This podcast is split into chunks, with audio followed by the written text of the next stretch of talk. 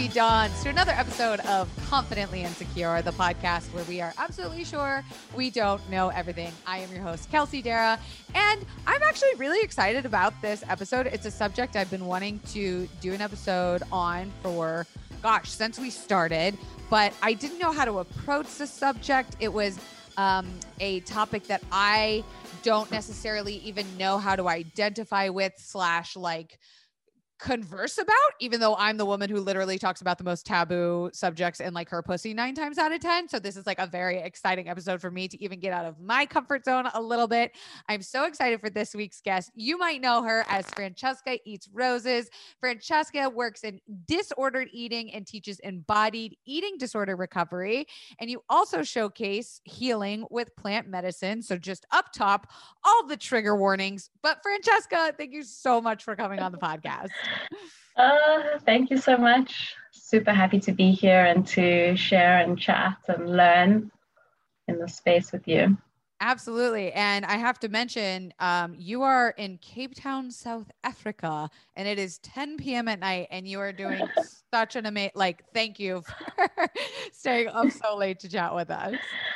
Yeah, well, I love these conversations. They they light me up. So any time of day, I'm here for it. I gotta say, earlier this morning, I was perusing your social media and your website, and I just felt like this essence and wave of like calm confidence come over me, and I was like, "You're I hate to say the word vibe because like God kill me, but like your vibe is just so comforting in a topic that is so veiled in fear and unknown.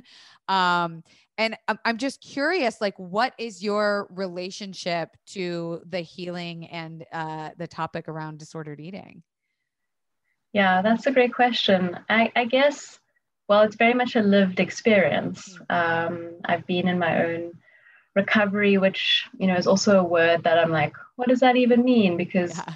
recovery it's like you're not re- you're not you're not going back to the same place that mm. you started it's very much a transformation mm. and an evolution and at like additive process um, but yeah it's it's for me these topics are very close to my heart they are very rich and complex and nuanced and i love sharing about them and can relate to it because I've had my own experience, been in recovery for 13 years and have gone through many different types of treatments and have just kind of found my way through.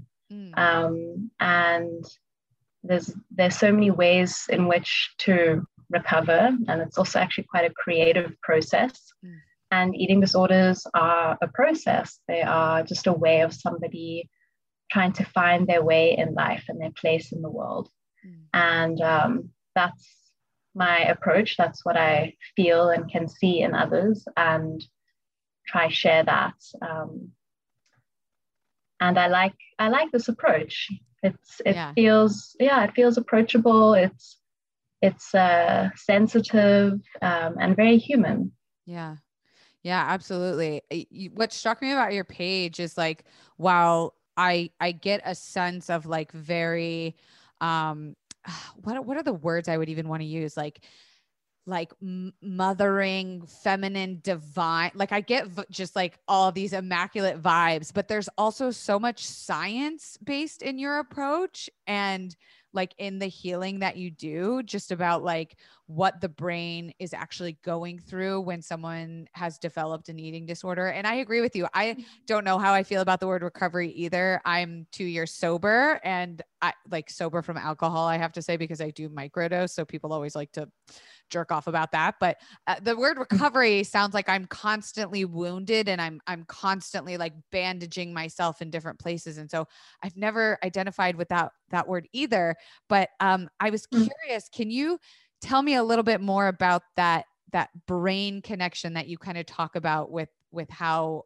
uh, the brain even gets to sort of like um, disordered eating or eating disorders mm yeah big question and i also just i also wanted to say that just on the topic of like the words that we choose like eating disorder and recovery like they shape the way that we choose our treatments and the way that we mm. perceive somebody's recovery path Wow. And so the, the language that we use can have a real profound impact on how we relate to our own path and, and others who are going through, you know, addiction recovery or mm. whatever the case is.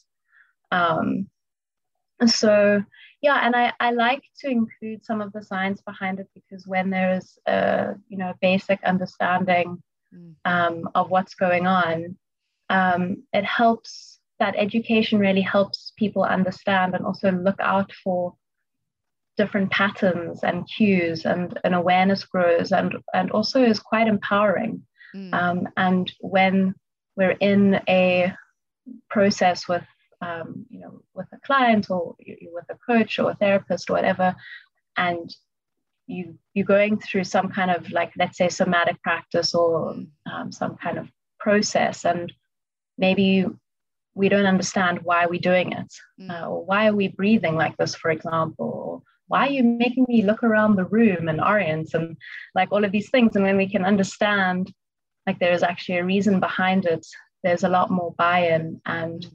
Um, and just more of a, an understanding mm. um, yeah so you know eating disorders are are certainly nuanced and it's it's hard to really say how it all begins because mm. let's just add a good dose of intergenerational trauma.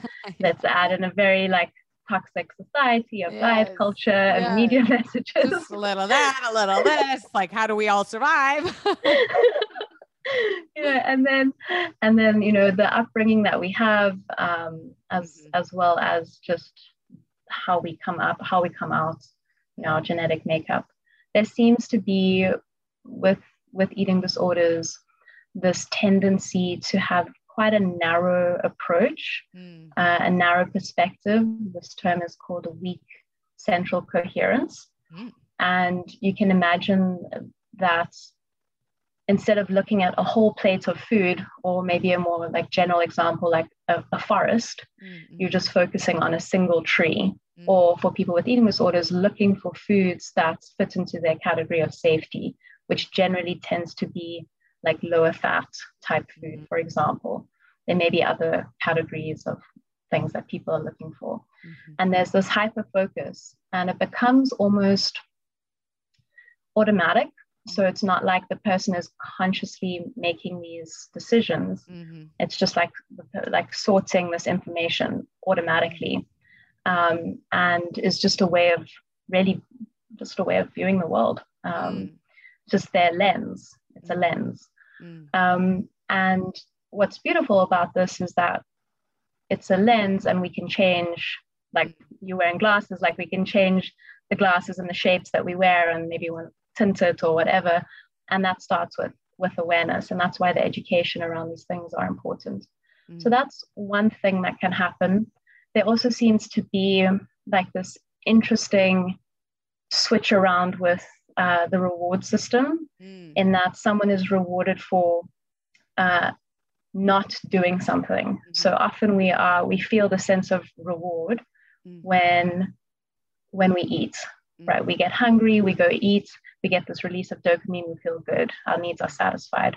But for people with eating disorders, specifically with anorexia, whether which is severe restriction of food, mm. that the person actually feels good and is rewarded like from a chemical standpoint, it's not even like a thinking process or an emotional thing. It's like the brain is rewarding the person for restricting and actually not going mm. for the food.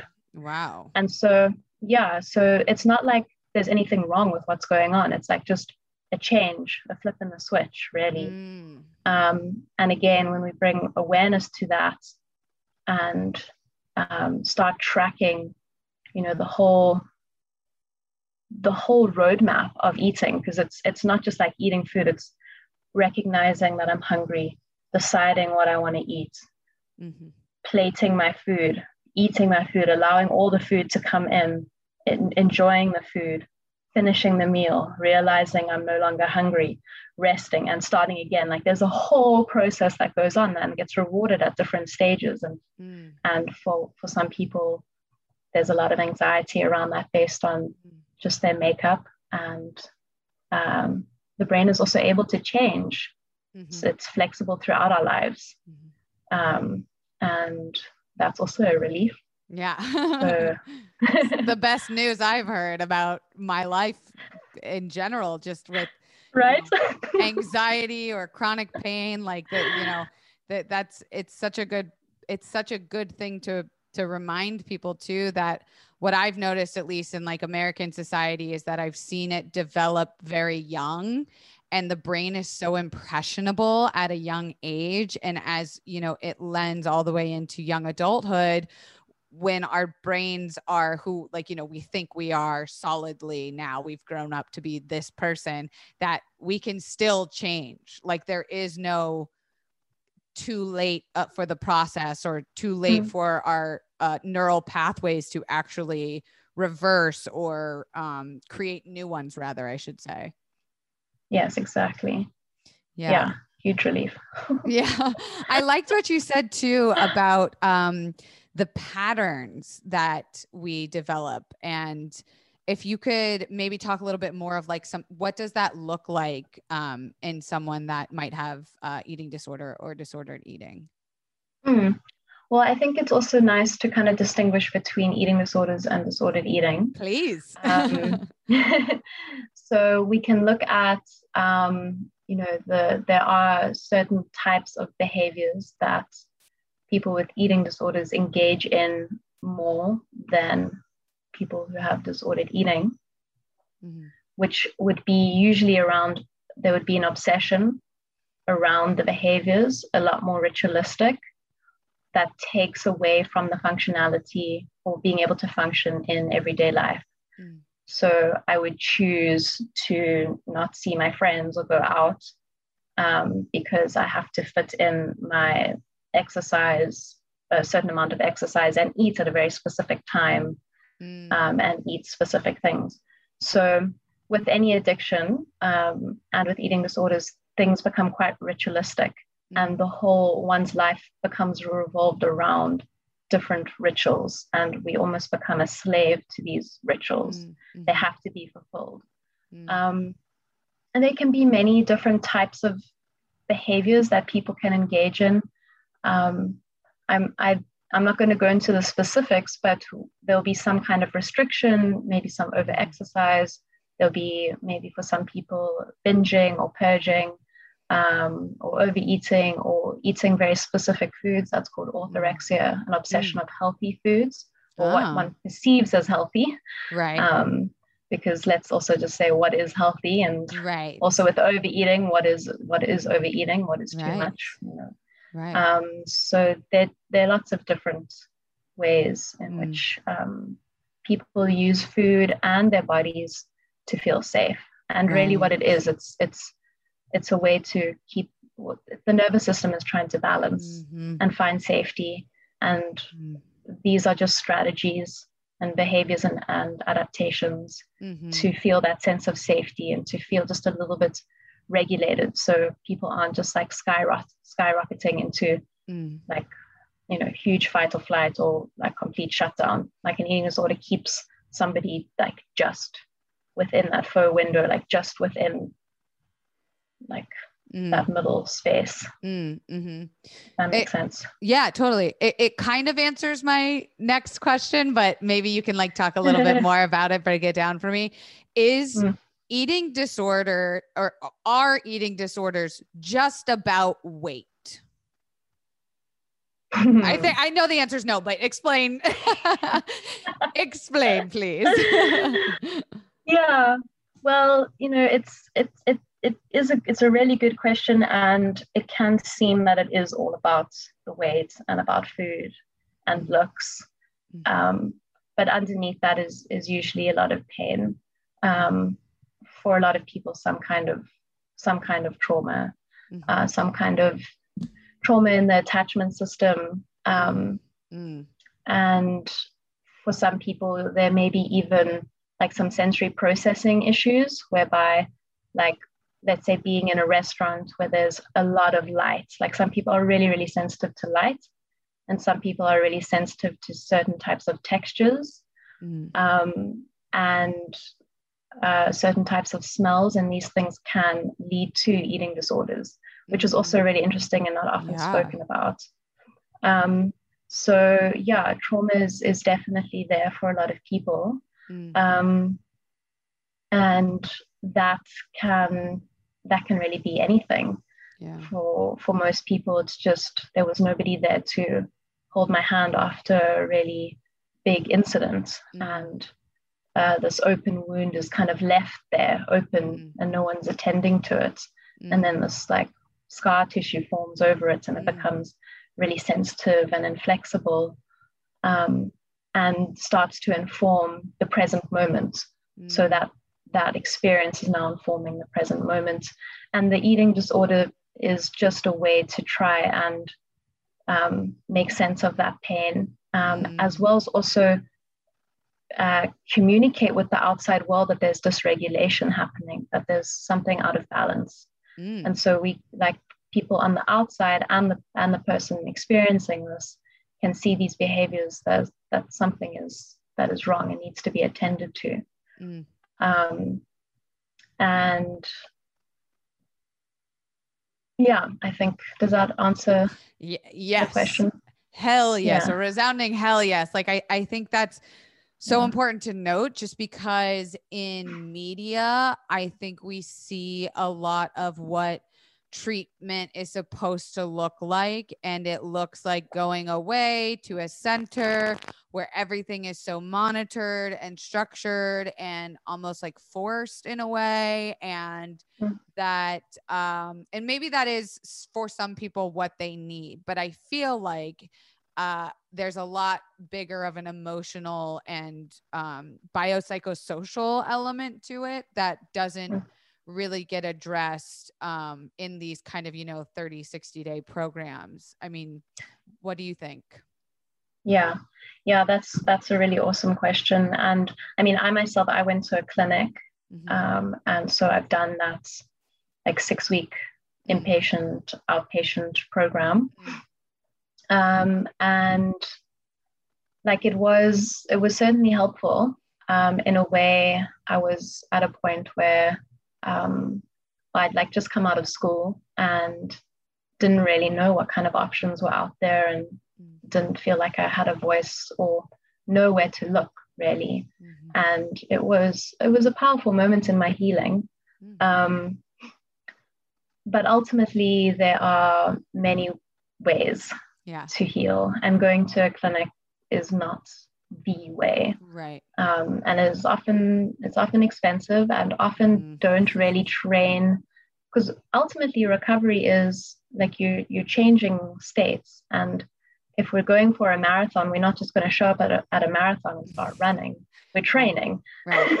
Right. we're training before and so it's the same kind of thing with with any kind of addiction recovery the mm. pre-training is so important to start practicing little state shifts of sobriety. Mm. And I'm like using that term like quite like broadly because it can be applied within the eating disorder space. You know, like I'm going to choose not to purge after this meal. I'm going to choose not to go for a run at this time, or I'm going mm. to choose to eat a challenging food for just this one meal and start to like just track what that could be like. Start mm. taking little risks here and there. Mm. Um, and that's important. Uh, so that there's almost like a natural um, maturing out of the behaviors mm. and start and and new behaviors have already been put in motion and one has already practiced them in little ways or big ways mm.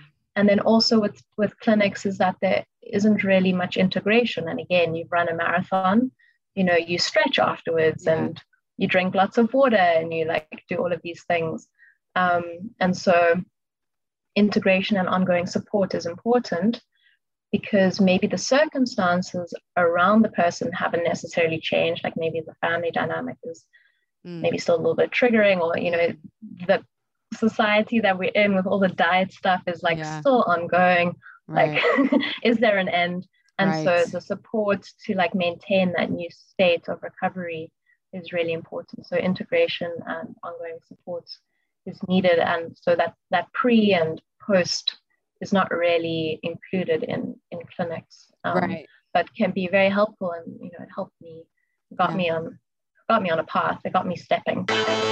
You guys, I don't even have, I feel like you could just do this ad read with me. At this point, I don't even have to like look at my notes. I don't have to pull up the copy. I, it, it, this brand and company is just so close to my heart. Uh, I wish I could like tattoo, maybe I will tattoo them across my body at some point. Anyways, you know, I am talking about better help. If anything is interfering with your happiness or preventing you from achieving your goals, BetterHelp will assess your needs and match you with your own licensed professional therapist. It's safe, private, online environment, so convenient that you can start communicating with a therapist in under 24 hours. With my personal experience, I just switched therapists and I was manifesting a young, witchy boss bitch. And I was like, there's no way this exists in a therapeutic community. Well, guess what? It does. It did. I found her on BetterHelp. I'm obsessed with her. I am so excited to talk to her this week. We just got back from our European vacation and I have so much to catch her up on and I I could have done sessions with her while I was in Europe. That's how easy it is to schedule. I do video sessions. Um, I message her all the time and she gets back to me within 24 hours. We can talk about anything. They have therapists who specialize in depression, anxiety, relationships, sleeping, trauma, anger, family conflict conflict, conflicts, Hmm. LGBT matters, grief, self esteem. There are so many people that have been using BetterHelp that they are recruiting additional counselors in all 50 states. I want you to start living a happier life today. As a listener, you're going to get 10% off your first month by visiting betterhelp.com slash CI. Join over 1 million people taking charge of their mental health. Again, that's betterhelp, H-E-L-P dot com slash CI. Right. Yeah. And I think it's like, I mean, you bring up so many good points. Everything you're saying, I'm like, oh, I got a question about that. Oh, I got a question about that. um, when you, you know, to, to talk about diet culture and eating disorders too, and and maybe even someone who hasn't fully, like, I think for me, I, I don't identify as someone with an eating disorder. I definitely have disordered eating thoughts, and I sought um, a nutritionist specialist at some point a few years ago, and was doing mindful eating journals and things, and I realized that there was a pattern that I saw. And it actually started with my mom and watching her do these like fad diets where it was like, you pick you pick one day and everything's going to change and you're going to start this new life and you're going to lose all this weight and you're going to feel better and and then when you don't because who just fucking runs a marathon without any practice you crash or you binge or you purge and you you think there's something wrong with you because you're like why can't i do this thing that all these other people seem to be doing? And so i think to your point of the practice and the small shifts is so crucial to highlight and just letting people know that it's not really like meant to be done in one like on and off switch moment Right. Yeah. I mean, like recovery as a whole is definitely not one single effort mm. or one session at a clinic or one coaching session. Right. It's it's complex and the layers are, you know, unlayering um, mm. at the time that they are meant to. Mm. And as soon as you kind of take off one layer, something else pops up that's yeah. just the nature of how it goes you know yeah. as we get closer and closer to that core space mm. um, and yeah i mean diet culture is is very insidious and mm. we're very much swimming in it and it's hard to see mm. um, and it, it takes it takes like it takes a lot to, yeah. to see it and then to step and then to step out of it yeah. Um, and I think it's it's I think a good place to start is just investigating your one's own internalized fat phobia Ooh, and judgments yes. around weight in you know as you're just walking down the street. Mm-hmm. Um, you know what associations do you have? What judgments? What mm-hmm. envies? What uh, desires? What fears do you have when you see different body types? And that is coming out in all shapes and forms mm. in when people go to doctors in schools um, in media as a whole. There's a lot of that going on. Um, and so that's a really good place to start yeah. just becoming aware. And then just to be compassionate with with yourself through that process. And it's it's okay if there are a lot of judgments that you start to notice. Um, but that's that's the way. That's how we right. start bringing awareness yeah i i recall living in a time you know i'm 31 i recall living in a time where there wasn't like this body positive body confidant, sober girlies. Are you looking to cut back or cut out alcohol this year? Come on, join me and Zach on our sober journeys. Recess Zero Proof craft mocktails are the perfect alcohol replacement. We've recreated the cocktails you know and love, like a lime margarita and a grapefruit paloma, so you can enjoy the flavors and feelings of those cocktails uh, without the booze. That's right, zero proof, zero compromise. Listeners can get 15% off the Recess mocktail sampler at takearecess.com slash Kelsey. Each can is lightly sparkling mocktail infused with functional ingredients like so many stress balancing adaptogens made with real fruit and only 25 calories or less. It's a guilt free way to unwind. Whether you're relaxing after work or hanging out with friends, make recess mocktails your drink between drinks or, like me, your forever mocktail. I am so obsessed with the ginger lime mule and also the grapefruit paloma for spring. It's my favorite go to mm-hmm. weekend drink. Get 15% off recess mocktails now at takearecess.com slash Kelsey so you can enjoy your favorite cocktails without the consequences. Now, I know what you're thinking, Kelsey. When did you become obsessed with cowboy boots. Well, did you forget that I was raised in Florida? Are you forgetting I'm a little country girl by heart? I even wore my Tecovas recently when I went on a ski trip with my family to Colorado. I wore my white Tecovas when I went to the Taylor Swift concert. And if you didn't think you would need cowboy boots anytime soon, uh, might I remind you that Beyonce just dropped her little country album and you're gonna need some Tecovas. Tecovas is my favorite boot brand and they're bringing a fresh perspective to hair heritage boot making. So they've carried forward all the time honored traditions and quality you find in a great pair of cowboy boots, but they've innovated on comfort, style, and service. Their Western boots for men and women are handmade from the most premium leathers with over 200 time honored individual steps. And Tecovas is Western to their core, offering a bunch of other head to toe Western staples, trucker jackets, the perfect jeans to go with your boots, performance pearl snaps, cowboy hats, hats, bandanas, you name it, and they'll get you outfitted.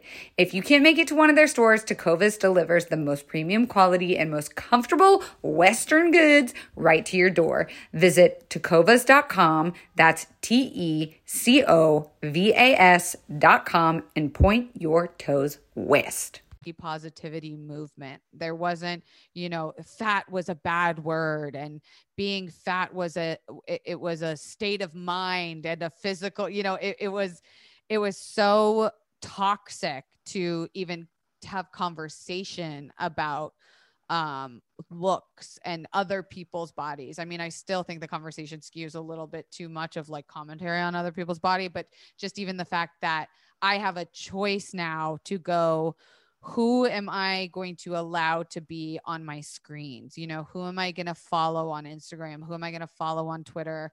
What kind of media am I going to ha- try to have some control over in a world that's constantly mm. pushing other bodies on me?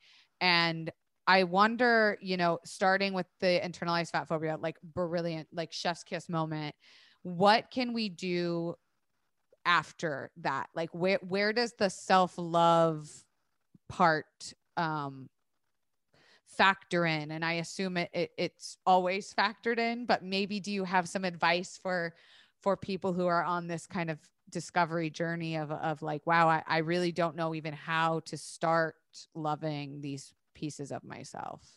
Mm, yeah that's a great question and the first thing that comes to me is just to find moments of accepting the very basic um, functions that your body does each day. It sounds very dry, maybe, no. but it's Not at all. and you know, for a lot of people in like the, the body, like the eating disorder space, disordered eating, there can be a lot of fear of the body, a lot of body phobia. Mm. And it can be a bit easier to approach from it like an anatomical perspective. Mm. Like, oh, my lungs are breathing and I can feel my breath and yeah. and my heart, like almost like speaking to organs and mm. um, like the anatomy of the body and appreciating it from that perspective. Mm. Um, and just seeing how much your body can do during the day. Um, so that would be quite a direct way of working with the body. Um, another good place to start would also um, to start naming sensations that come up in the body. Maybe this doesn't seem like a way to, to love the body, but it's a way of coming back into the body. The more that we can be aware of the sensations that are happening in the moment and also seeing how they change throughout the day, mm. all the mm. time, everything is changing.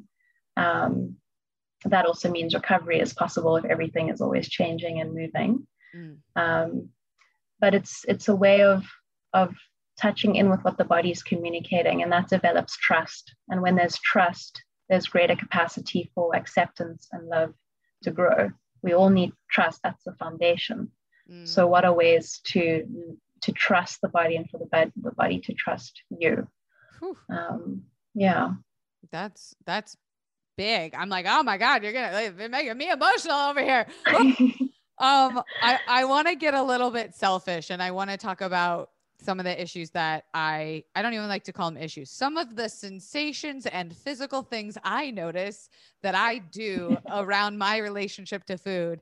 And I've talked a lot about it on the podcast and I've had so many people write in to to talk more about um, sugar addiction. And I've always had a sweet tooth. I always loved dessert. I loved having pancakes for breakfast. I loved, you know, a sugary drink as a treat.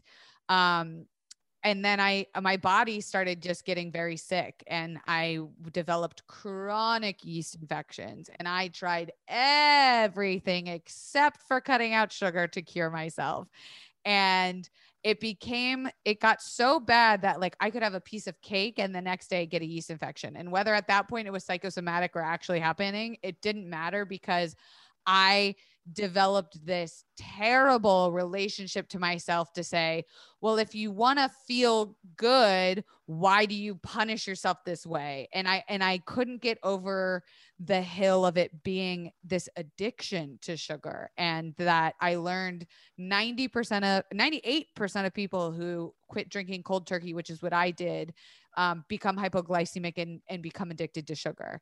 And I, it, so when I even got sober, it got even worse. And it's something I'm right in the throes of still uh, working with my therapist on of just, you know, that, that, you know, mindful eating, embodied eating, and the most importantly the the relationship i have internally that monologue that dialogue that i'm so fucking cruel to myself is is there any advice or tips or tricks you can give us that that do struggle with something kind of like similar to that whether it be sugar or other substances mm. or mm. foods rather yeah well the way that you're describing it and your process and how you're relating to this process certainly sounds you sound very aware mm. um, and yeah, you know, these these things are these things take time. Mm. These things are um, you know, like it, it is it is a marathon. Um, and it's the onion layers that happen that are yeah. just happening. Mm. And recovery is, you know, there's like kind of early recovery that's mm. like say two or three years mm. and then you have long-term recovery that's beyond that. Um, and again, those aren't those aren't like specifics. Mm. Um, but just to paint a picture of the length of time that it takes for the body to stabilize again and rebalance itself. And it really sounds like you're doing some some really good work. Um, I'm hoping, you know, I, I fear yeah. The, I fear the the backslide or the regression or the um the relapse, if you will, to put it in sober talk. mm, yeah. Well, what's that fear about? And that's what I say. What is the fear? Like what so what? you know, it's not it doesn't drag me all the way down. I just I I take it for what it is and I wake up another day, but it it's the the anticipatory fear maybe. Mm. And also like relapses, you know, whatever you want to, however you want to relate to the word relapse, mm-hmm. um, is is bound to happen mm. in the recovery process. I mean, otherwise it wasn't some kind of addiction or eating disorder or whatever. Like these things do happen, and I think that's really helpful for people because it's like either you're addicted or you're sober, mm. you know, mm-hmm. or you're in an eating disorder or you're eating healthy, and mm. it's not like that at all. Mm. There are different types of setbacks and challenges and relapses and hardships that happen in various degrees and in various ways. And um, those are opportunities mm. for growth and upgrading and upleveling. Mm. Um, and so, what you're going through right now is just one of those things. Mm. Going through one of those upgrades, and it's yeah. maybe maybe a little bit sticky, yeah. but it's not going to last forever. Mm. You know? Mm-hmm. It makes yeah. me sound like a fancy Apple product. Like I'm just I'm in my upgrade moment and there's sometimes there's some bugs and some fixes, but like we're constantly growing and evolving and absorbing more data and knowledge to become the next iPhone 14 or whatever the fuck number we're on at this point. Um I I thank you A for that. Let it letting me indulge a little bit in the the selfish um patterns. Um I want to ask a little bit about your um, journey and healing and teachings with microdosing and eating disorder. Um, we've mm. done a couple episodes um, about it, and what I've learned is that it is such a nuanced topic, microdosing. You know, you have people that fully it has completely transformed their lives and then you have people who are fearful of what companies will do with microdosing? You know how are we pushing a product to people um, without any regulation without any like deep knowledge of what this powerful plant or fungi rather can do? Um yeah so just t- take me through the take me through the whole thing the whole shebang of of what what you, what you do there there Yeah, so my journey with plant medicines began probably in 2016. Um, and that was sitting with ayahuasca, and then uh, a year later with with mushrooms. And these were, yeah, my first time in kind of ceremonial mm. spaces mm-hmm. in this way. And uh, I came across microdosing after that mushroom journey. Um, I just had such a it was a it was a really good mm. opening, um, and I just realized that for some slow and steady, sustainable recovery, microdosing could be uh, a useful thing to explore instead of because um, yeah, those ceremonies can take a lot out of you. They they're massive. Mm-hmm. require also a lot of a lot of integration. So the, the microdosing made sense to me especially because with eating disorders, like you're eating three or more times a day, mm-hmm. uh, or you just you're eating throughout the day. Yeah. and I'm like at all many... hours for some of us. yeah, yeah, exactly. and um, they're like, uh, so you're constantly engaging in in your recovery in this way, and, and quite like uh, um, confronting ways in, in, some in some instances for people, like having to face food so many times in a day. Mm. Um, and so the microdosing felt like you know a way to to slow and steady continue this this, this path of healing, mm-hmm. um, which I began in like 2013. Um, but really, what the practice of microdosing has shown me is ultimately the practice of presence mm. um, in just sitting down and just for a few for a few minutes or however long, just being quiet, stating some prayers Mm. uh, or intentions, speaking to the mushrooms themselves Mhm. and the earth, and really asking how I can be of service. Mm. Um, and then going into some kind of you know practice, whether it's yoga and some breath work and or meditation or whatever, and really going into my body um, has been has been a really beautiful practice. Um, and so much of the eating disorder was very much uh, like a narrow focus um, and and focused on on me, like me, Mm. in in not the most healthiest ways either Mm.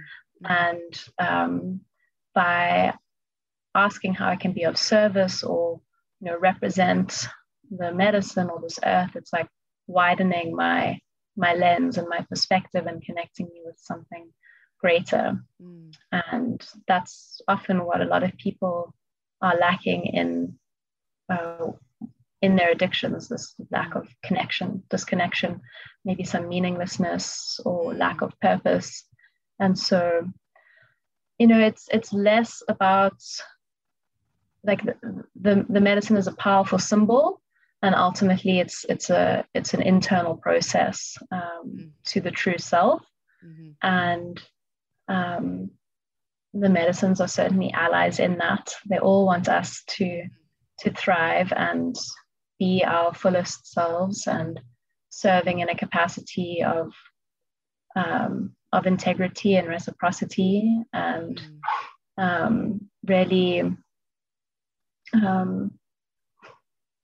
hmm, I just like lost my train of thought there. I was I was like trans I was also in trance listening to I was like mm, mhm. maybe because it was a microdose day for me yesterday but I, I agree like I'm finding it to be um I'm trying to be careful with the way I talk about microdosing too because there's Yeah. so at least in the US little study about Hmm, really like i know some people take it and it it causes them this like hyper focus in like a clean way not in like a kind of cracked out adderall way. It's very um intentional focus. And that sometimes if you don't if there's no if there's not like in a direction or an intention set that focus can not necessarily serve us in a positive way. So like if you are focusing on say pain or um, an unpleasant feeling or you know um, th- there can be like a a fear around it a little bit. I think it, it's like how you're going into it and how you're setting yourself up for success with it. And so i'm always cautious because i'm fearful of like convincing someone to try it. You know we have so many listeners that i'm just i'm afraid it's feel it's such a personal journey you know i'm like i don't know don't blame me and like, and like as I'm like watching you, like your body's like, like i'm like unwinding my legs are like across the table at this point yeah. Well, you know, it's like you're right. It's it's it's a touchy subject, and um, it's it's not legal, and um, you know, it's also maybe not what everybody needs. Mhm. um, and also like people won't know until they've tried or they just know straight up. Yeah. Um, or it is their medicine and then years later it's not. And then having the humility to be like okay that chapter is done. You know it's like the same with any teacher. Like maybe you go to the same yoga teacher for like five years and you love them Mm. and they've given you so much and then there's some kind of like natural like yeah. trans uh, natural like movement away and it's the same. These are teachers. They're they're teachers in a different form. Mm. um, and so to really see them you know as teachers how would you you know how would you treat and show up to your teacher and when do you know when it's time to Mhm. to move on? Like you know leaving your psychologist or something like that right. It's very much the same kind of relationship. It is a relationship. It's dynamic. It's Totally. co-creative and um, certainly not one-sided. Right right. You know? I I love that analogy of like it could be there for a piece of your life and or a time in your life the same way that I've, you know, taken certain medications that help me through certain times in my life, but you know, uh, going to your Instagram this morning, it was the first time I had seen it associated with eating disorders. And I was like, of course this motherfucking thing. Of course this motherfucking fungi. Like what doesn't it? You know it it it it does what a lot of medications or what a lot of um, pharmaceuticals just can't pass that uh, blood brain barrier or you know whatever. But um, i noticed you had talked about some studies that are being done actually with microdosing and eating disorders. Can you talk a little bit to that and and what they're finding? Mm-hmm. Well it's it's not microdosing specifically it's it's um, more macro dose mm-hmm. um, and yeah, I mean, what's interesting about psychedelics is that they are, uh, the term is transdiagnostic. So they can, it's not even so much about what the issue is. It's like, let's go to the root cause. Like, that's all they really care about. Like, mm. screw the labels, mm. you know, screw the diagnosis, like, what's actually at the core, at the root. Um, and however it's manifesting, however that pain is being manifested, whether it's some kind of addiction, eating disorder, depression, or whatever. Mm-hmm. Like that's just that's just the way that's the shape of the story. Yeah. Um, let's go to let's go to the root. Right. Um, and what's also interesting about mushrooms, and again, this can be this can be challenging for people with eating disorders, is that it really does bring somebody so deeply into their bodies. It's not mm. numbing out. Um, or suppressing the the feelings or the sensations it's like let's go straight into what's being mm. felt and that's why microdosing can be quite can be challenging or overwhelming for people mm.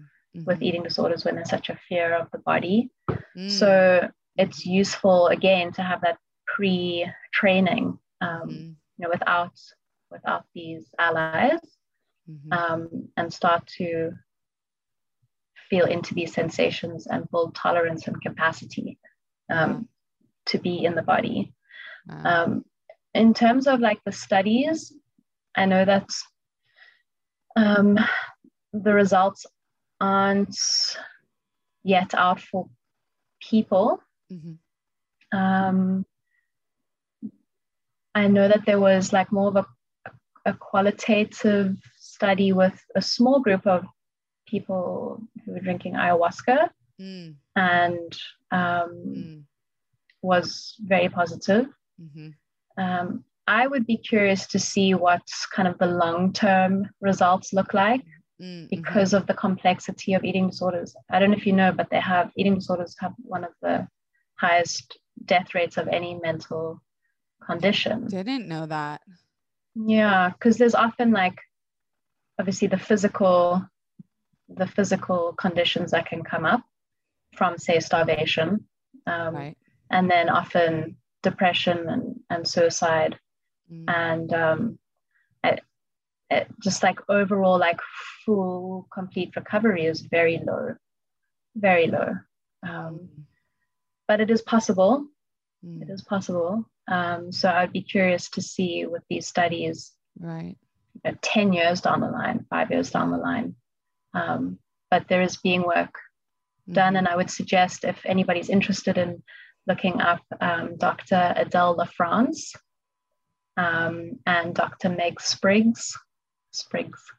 Um, Adele's in the in the US and Meg is in the UK, and um, doing some really awesome work. Uh, you so naturally segued into you know uh, this this promotion about where can people find more information. Um, just because I, I really do think I, I've never seen this pathway to even just the the the way in which like your healing strategies spanned for me it touches on my anxiety it touches on my chronic pain it touches on you know the the body in a way that i can relate to beyond you know disordered eating um I, I really want the listeners to check it out so where can people find you and and what can you provide for people Oh, I can provide a lot of love. exactly. um, no, but you, I mean, yes. and, and, comma. um, my website is francescaeatsroses.com and it's the same for Instagram um, and Facebook, but Instagram's great. Um, you can also email me um, through my website at Francesca Eats Roses. And um, that's as simple as that. yes. And and can yeah. people co- um is it coach with you, heal with you, or what's the proper yeah, terminology yeah. there? Yeah, people can adventure with me and explore process. Yeah, sure. I, I do um one-on-ones and groups and online and in person. And um yeah, open to that. Yeah. And I just gotta ask, where does the Francesca Eats Roses come from? Ah, so uh, okay, this is gonna go down a whole nother rabbit hole. But okay, to, to, just to start off, just very quickly, my my middle name is Rose. Ah. Um, so Francesca Rose, and I actually started my Instagram account to document food when I was like really obsessed with food because I wasn't eating. Oh, wow, the twists. So the twist. So if you like scroll down far enough, you know you'll see, um, you know, my journey of when I went vegan and mm. kind of got into like some like fad diets through veganism and mm. you know I've thought about deleting it but it's it's no it's your truth journey. yeah where I Relatable. was and, yeah so wow that's, that's fantastic. I appreciate the honesty. I think it, it makes you more human and it makes me trust people more when they're able to say, like, hey, this is this is part of the the process like exactly what you said it's not something even one to two years is you know almost like the abnormality to be able to pr- yeah. process through that so quickly um well francesca thank you for making such a safe and and um amazing, beautiful conversation about such a topic that I was like, I don't know how I'm going to handle this, but it was, it was so informative. I highly suggest all of our confidants to go check out Francesca Eats Roses. And thank you so, so much for doing this. Thank you, Kelsey. This was so much fun and such an ah, honor. I hope you such can like You're such fun. go off to sleep now. I know I've kept you up now till 11 p.m. I'm hyped. I don't know if I'm going to sleep now. oh, like, no, I've let's do it all again. your creative brain thinking. Oh, well, um, amazing. And if you're ever in the States, please let me know. I My dream is to go to just Africa in general, but also South Africa eventually. So um, yes. I'll have to hit you up. But um, yes. okay, Thanks so much for tuning in. Don't forget, you can rate this podcast five stars on iTunes. If you're not going to rate it five stars, please don't rate it at all because I'm very sensitive. Speaking of sensitive, the merch is out now. We're getting into sweater season. Francesca, I gotta send, I gotta send you a sweater, um, and uh, you can check that out on all the links below, as well as Francesca's links will be all below in the description. And we will see you next week. Bye bye.